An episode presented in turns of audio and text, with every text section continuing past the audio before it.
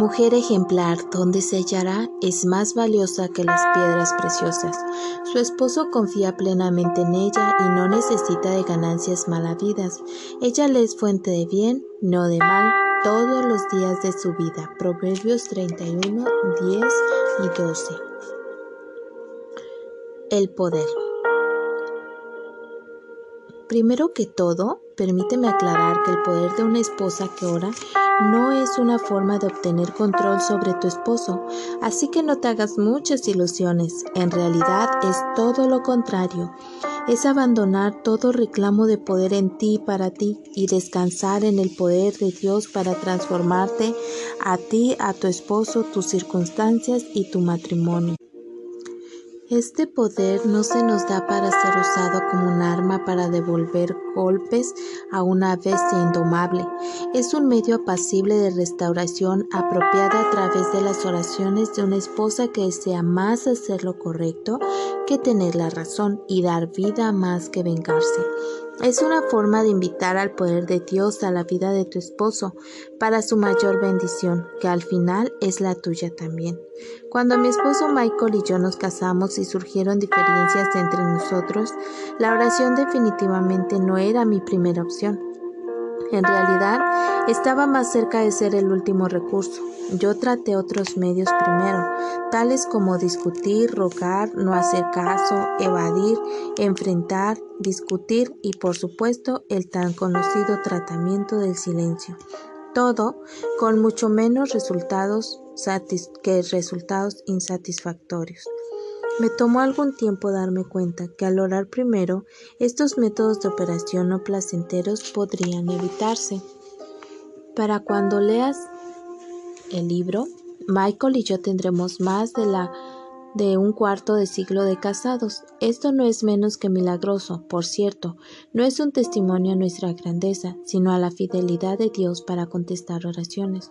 Confieso que después de todos estos años, todavía estoy aprendiendo y no es algo que sucede con facilidad. A pesar de que no tengo mucha práctica de estar haciéndolo tan bien como cuando lo hacía mal, puedo decirles sin reserva que las oraciones trabajan.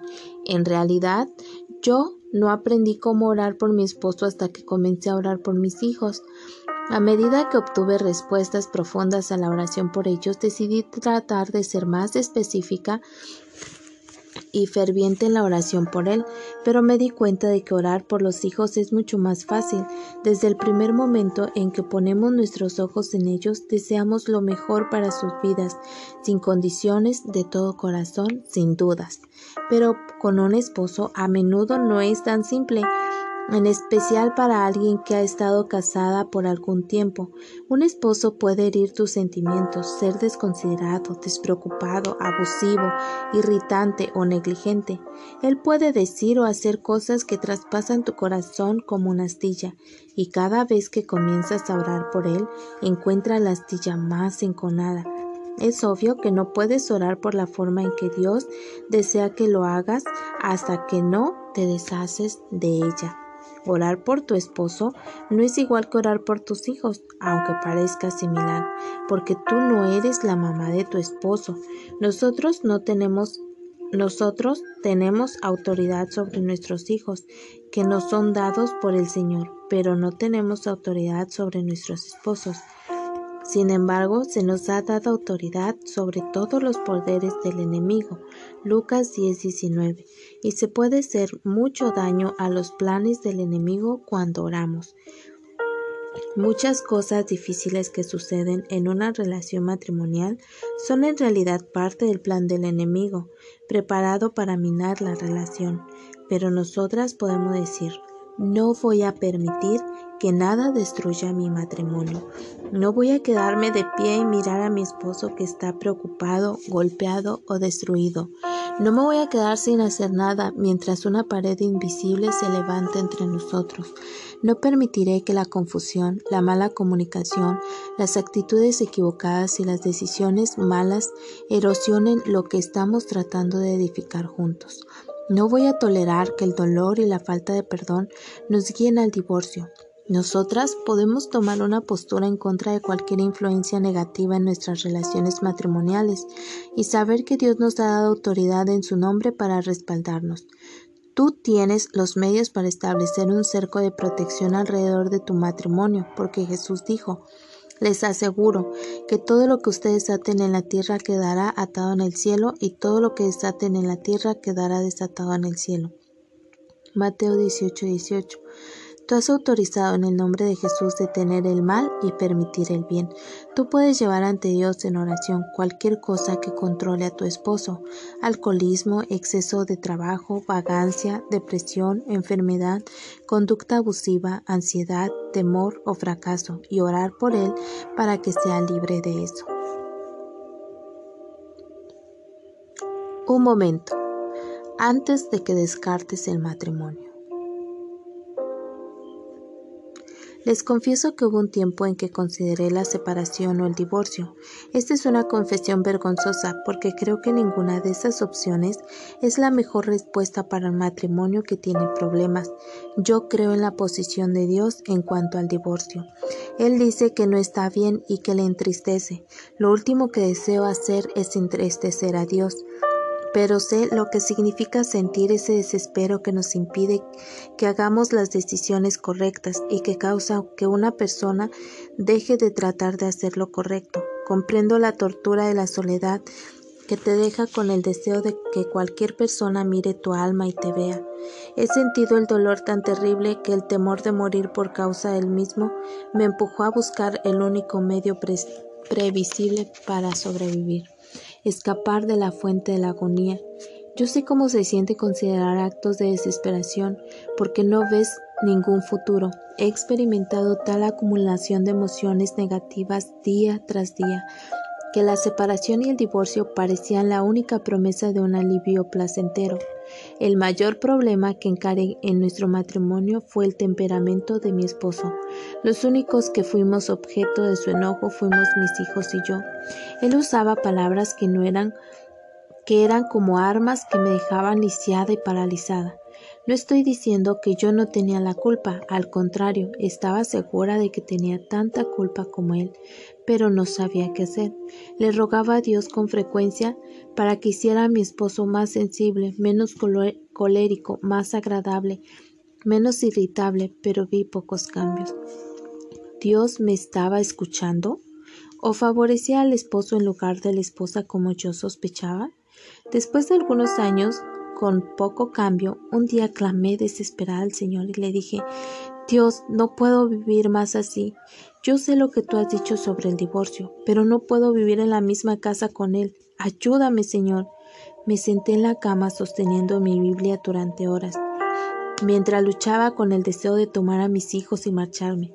Yo creo que debido a que recurrí a Dios con toda honestidad y le hablé sobre cómo me sentía, Él me permitió ver de forma exacta y clara cómo sería mi vida si me marchaba, dónde viviría, cómo me mantendría y cuidaría de los niños quienes serían, quiénes serían mis amistades.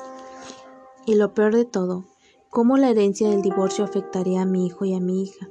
Fue una imagen tan horrible y triste que no hay palabras para expresarlo. Yo sentí que iba a encontrar algún alivio, pero al precio de todo lo que era importante y querido para mí. Supe que no era el plan de Dios para nosotros. Mientras me encontraba sentada allí, Dios también puso en mi corazón que si yo me rendía voluntariamente mi vida ante su trono, sacaba de mi corazón el deseo de irme y le entregaba mis necesidades, Él me enseñaría cómo entregar mi vida en oración por Michael, cómo interceder, interceder de verdad por él como un hijo de Dios, y en el proceso Él me revitalizaría mi matrimonio y derramaría sus bendiciones sobre ambos. Estaríamos mejor juntos si podíamos pasar esto que lo que que lo que hubiéramos podido estar en cualquier momento separados y solos. Él me mostró que Michael estaba atrapado en una red de su pasado, que le dejaba incapacitado para ser diferente de lo que era en ese momento. Pero Dios me usaría como un instrumento de su liberación si yo se lo permitía. Dolía decir que sí a esto y lloré mucho, pero cuando lo hice me sentí con esperanza por primera vez en años. Comencé a orar cada día por Michael como nunca había orado antes. Vi cuán profundamente herida estaba y lo rencorosa que era con él. Yo no deseo orar por él ni pedirle a Dios que lo bendiga. Solo deseo que Dios golpee su corazón con un rayo y le dé la convicción de lo cruel que él ha sido, pensé. Tuve que decir una y otra vez, Dios, confieso mi falta de perdón hacia mi esposo, líbrame de todo esto. Poco a poco comencé a ver que ocurrían cambios en ambos. Cuando Michael se enojaba, en lugar de reaccionar de forma negativa, oraba por él. Le pedía a Dios que me revelara qué estaba causando su enojo. Él lo hizo. Le pregunté qué podía hacer para mejorar las cosas. Él me mostró. El enojo de mi esposo se tornó menos frecuente y se calmaba más rápido. La oración de cada día edificó algo positivo. Todavía no hemos llegado a la perfección, pero hemos caminado un gran tramo. No ha sido fácil, sin embargo, estoy convencida de que vale el esfuerzo de caminar a la manera de Dios. Es la única forma de salvar un matrimonio.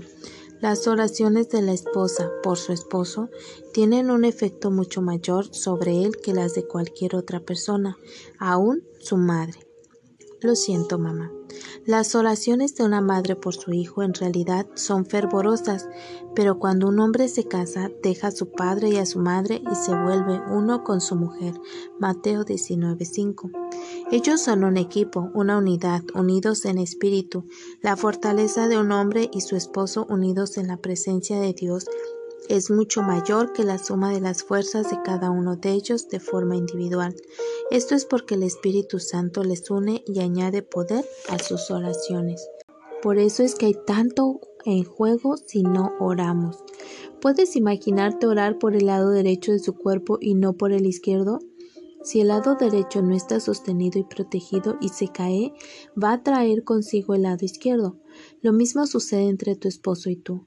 Si oras por ti y por él no, nunca encontrarás las bendiciones que deseas y el cumplimiento de ellas. Lo que le suceda a él te sucede a ti y no puedes evitarlo. Esta unidad nos da un poder que al enemigo no le gusta. Debido a esto, él busca la manera de debilitarla.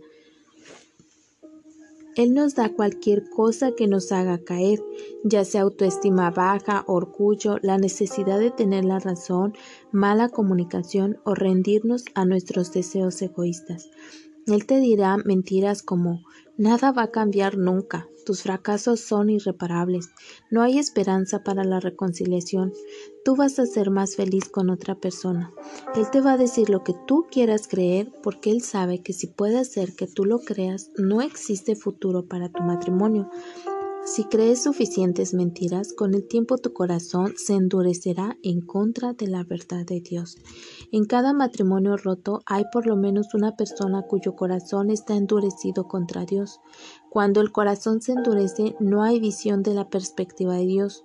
Cuando somos desdichados en el matrimonio, sentimos que cualquier cosa será mejor que lo que estamos experimentando pero no vemos toda la imagen, solo vemos la forma en que está, no la forma en que Dios desea que esté. Sin embargo, cuando oramos, nuestros corazones se vuelven suaves para Dios y recibimos una visión. Vemos que hay esperanza. Tenemos la fe de que Él va a restaurar todo lo que ha sido devorado, destruido y comido del matrimonio. Yo les compensaré a ustedes por los años en que todo lo de en que todo lo que devoró ese gran ejército de langostas. Joel 2.25. Nosotros podemos confiar en que Él se llevará el dolor, la desesperanza, la dureza y la falta de perdón. Somos capaces de ver su habilidad para restaurar el amor y la vida en lugares muertos.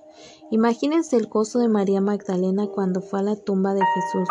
La mañana siguiente, después de que él había sido crucificado, y encontró que él no estaba, después de todo, muerto, sino que había sido resucitado por el poder de Dios.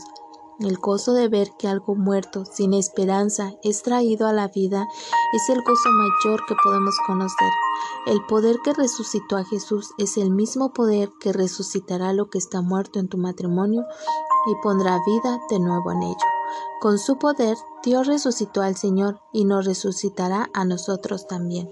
Primera de Corintios 6:14. Es el único poder que puede hacerlo, pero esto no sucede sin un corazón para que Dios para Dios que esté dispuesto a luchar en oración, crecer durante tiempos difíciles y esperar por el amor aunque sea a que sea resucitado. Tenemos que pasar por el dolor para llegar al gozo.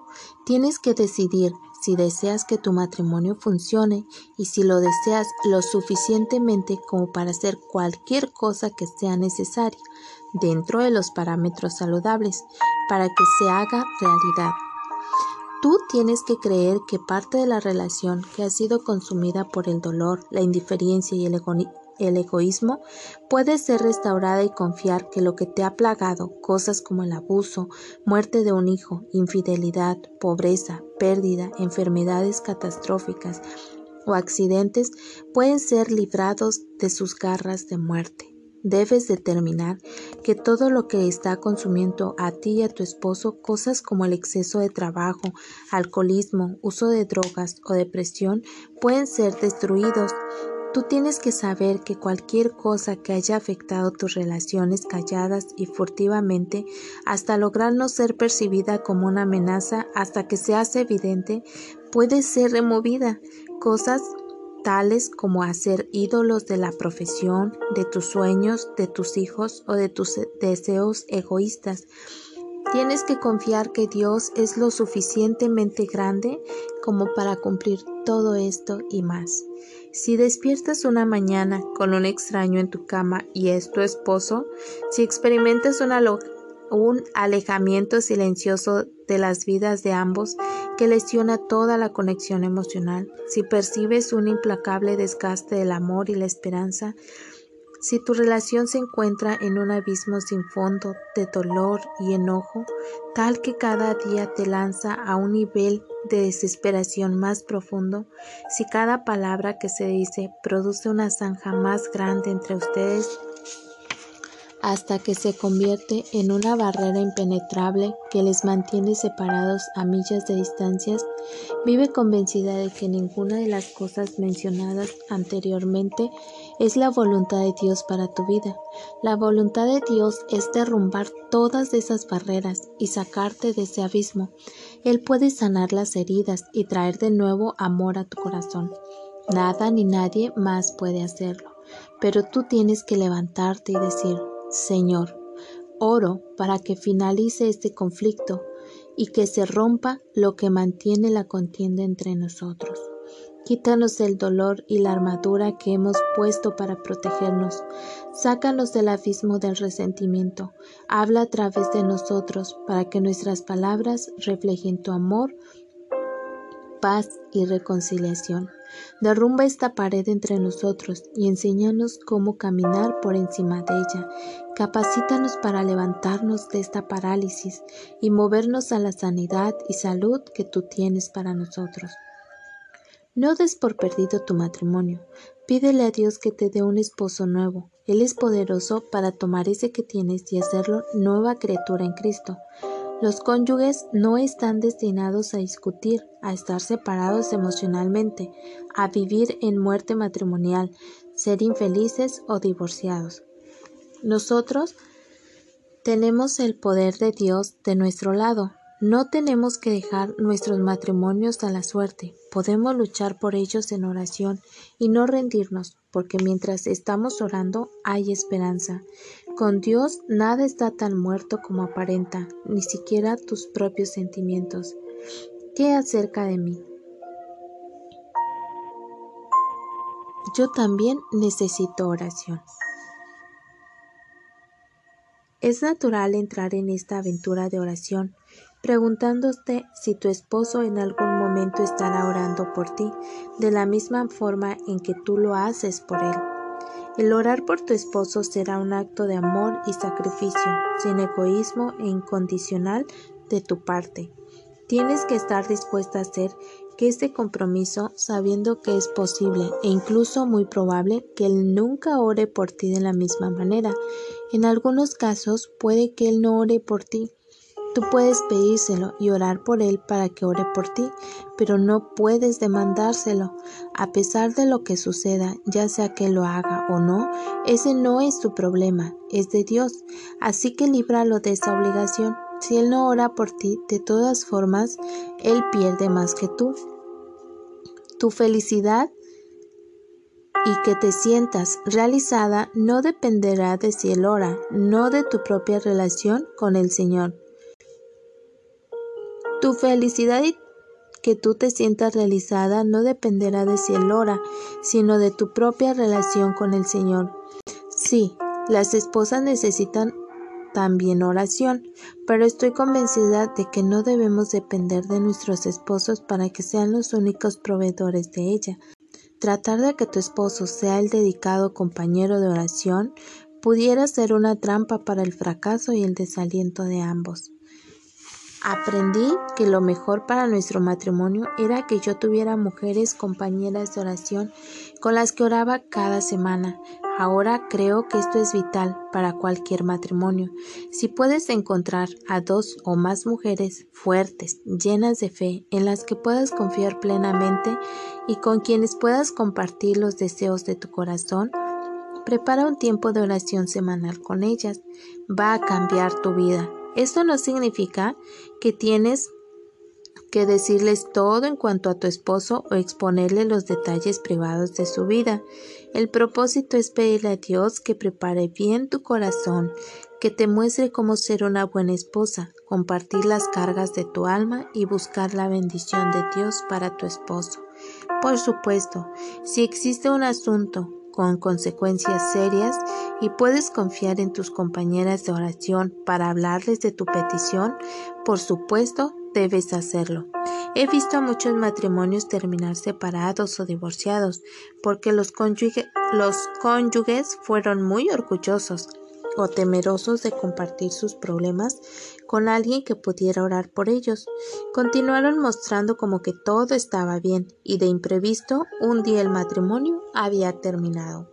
Asegúrate de enfatizar lo confidencial que es lo que estás compartiendo con tus compañeras de oración, pero no tires a un lado el matrimonio porque tienes temor de orar por él con otras personas. Si tienes una compañera de oración que no puede guardar un secreto, busca a alguien con más sabiduría, sensibilidad y madurez espiritual. Aún sin compañeras de oración o un esposo que ore, cuando tú oras fervientemente verás que las cosas suceden. Antes que tus oraciones sean contestadas, habrá bendiciones de parte de Dios que vendrán a ti solo porque tú estás orando. Esto es porque has pasado tiempo en la presencia de Dios, donde comienzan todas las transformaciones que perduran. Una oración a la vez. No te abrumes por las muchas maneras que hay para orar por tu esposo. No es necesario hacerlo todo en un día, una semana o incluso un mes. Deja que las sugerencias que aparecen en este libro te sirvan de guía y luego ora para que el Espíritu Santo te dirija. Donde hay temas difíciles y necesitas dar un paso hacia adelante, el ayuno hará de tus oraciones algo más efectivo.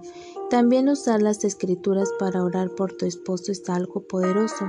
Esto es lo que he hecho en las oraciones al final de cada capítulo. Siempre que veas una referencia de la escritura. Sobre todo, no des lugar a la impaciencia. Ver las respuestas a tus oraciones puede tomar tiempo, en especial si tu matrimonio tiene heridas profundas o sufre presión y tensión. Sé paciente para perseverar y esperar en Dios para recibir sanidad. Mantén presente que ustedes dos son personas imperfectas. Solo el Señor es perfecto. Pon tu mirada en Dios como la fuente de todo lo que deseas que suceda en tu matrimonio y no te preocupes de cómo sucederá. Orar es tu responsabilidad, responder es el trabajo de Dios. Déjalo en sus manos.